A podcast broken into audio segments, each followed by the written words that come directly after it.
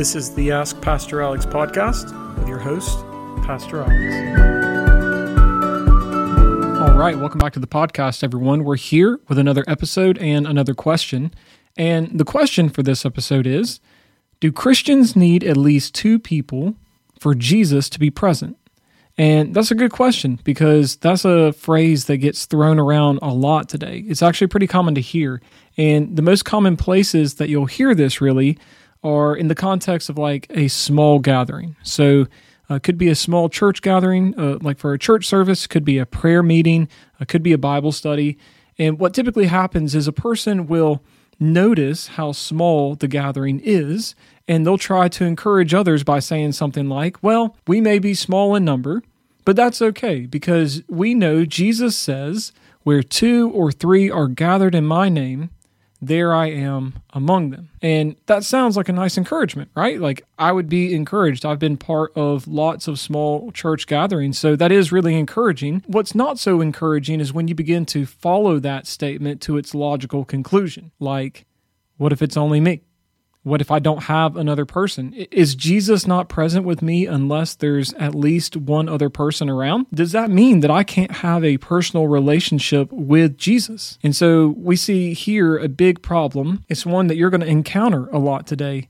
And it's the type of problem that occurs when we rip verses out of their context. You see, one of the worst and most dangerous things anyone can do is take verses from the Bible out of their context because context is king.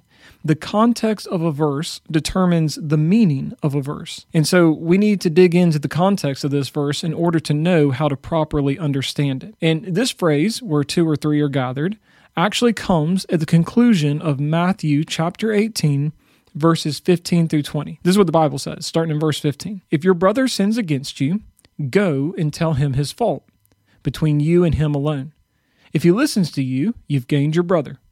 But if he does not listen, take one or two others along with you, that every charge may be established by the evidence of two or three witnesses. If he refuses to listen to them, tell it to the church. If he refuses to listen even to the church, let him be to you as a Gentile and a tax collector.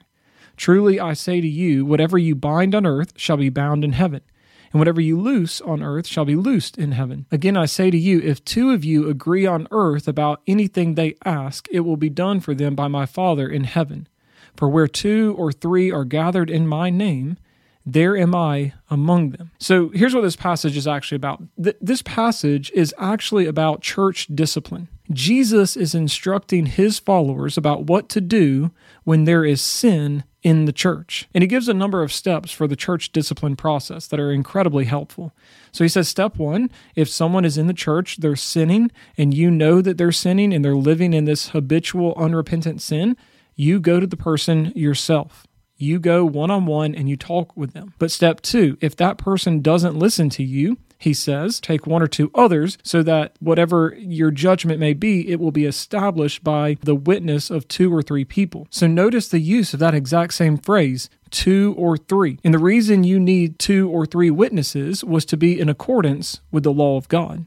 The Bible says in Deuteronomy chapter 19 and verse 15, a single witness shall not suffice against a person for any crime or for any wrong in connection with the offense that he has committed. Only on the evidence of two witnesses or of three witnesses shall a charge be established. So, what Jesus is doing here was continuing this practice within the church with regard to church discipline. He says, in order for a charge to be valid and established, there must be at least two or three witnesses. One witness alone is insufficient to establish the charge against a person. And so then, step three, he says if the person still refuses to listen, you must then present him to the church. And then finally, step number four, if he refuses even to listen to the church, he is to be put out of the church and treated as an unbeliever until the time in which he repents.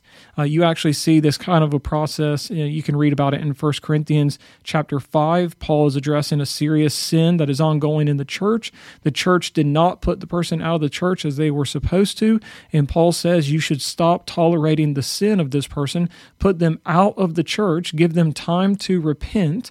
And if that person does repent, you receive them back gladly. And there's actually evidence from Second Corinthians that the person Paul addressed in First Corinthians did repent, and we see that person uh, gain membership back into the church and is welcomed back into the church after he repents. So, this is what Jesus is talking about. And, and the reason that Jesus concludes th- these verses with the phrase, where two or three are gathered, there am I among them, is to legitimize and confirm the church discipline process. You see, unfortunately, we're living in a time when very few churches today even practice church discipline, even though it is a biblical command. And though it is necessary, which is one of the main reasons the church today is in the state that it's in because we are not practicing church discipline. We're allowing people to live in habitual, unrepentant sin.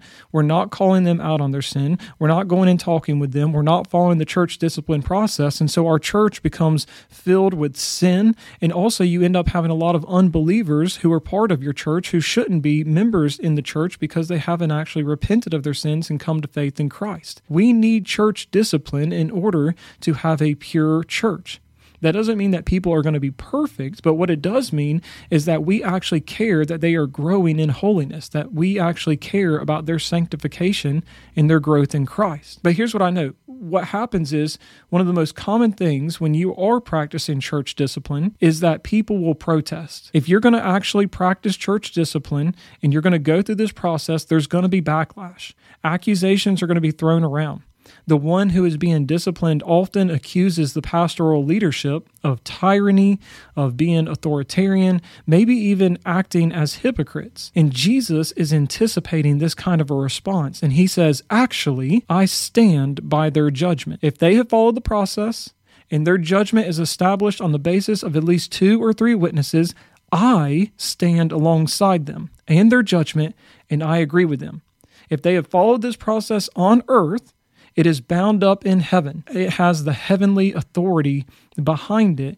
And so Jesus is saying, I stand with them in this process. It is not an act of tyranny. It is not an, an, act of authoritarian leadership or even hypocrites or anything like that. Jesus is saying, I stand with them. This is a legitimate process and I am giving my authority to it. And so what we need to do is we need to stop ripping this verse and other verses out of their context because when we do that, we misapply it today. This is not an encouragement for small gatherings. I'm not saying small gatherings are bad at all. I, I, love small gatherings. They're some of the sweetest times you can have. But this verse says nothing about small gatherings. It is not an encouragement for small gatherings. It shouldn't be used to apply to small gatherings. But on the plus side, it does mean that you don't have to worry about always needing at least one other person in order for Jesus to be present. You can be sure that if you're a believer in Jesus, Jesus is always with you. And that is an encouragement. So thanks for the question. I really appreciate it. I hope this answer has been helpful, and I look forward to answering more in the future.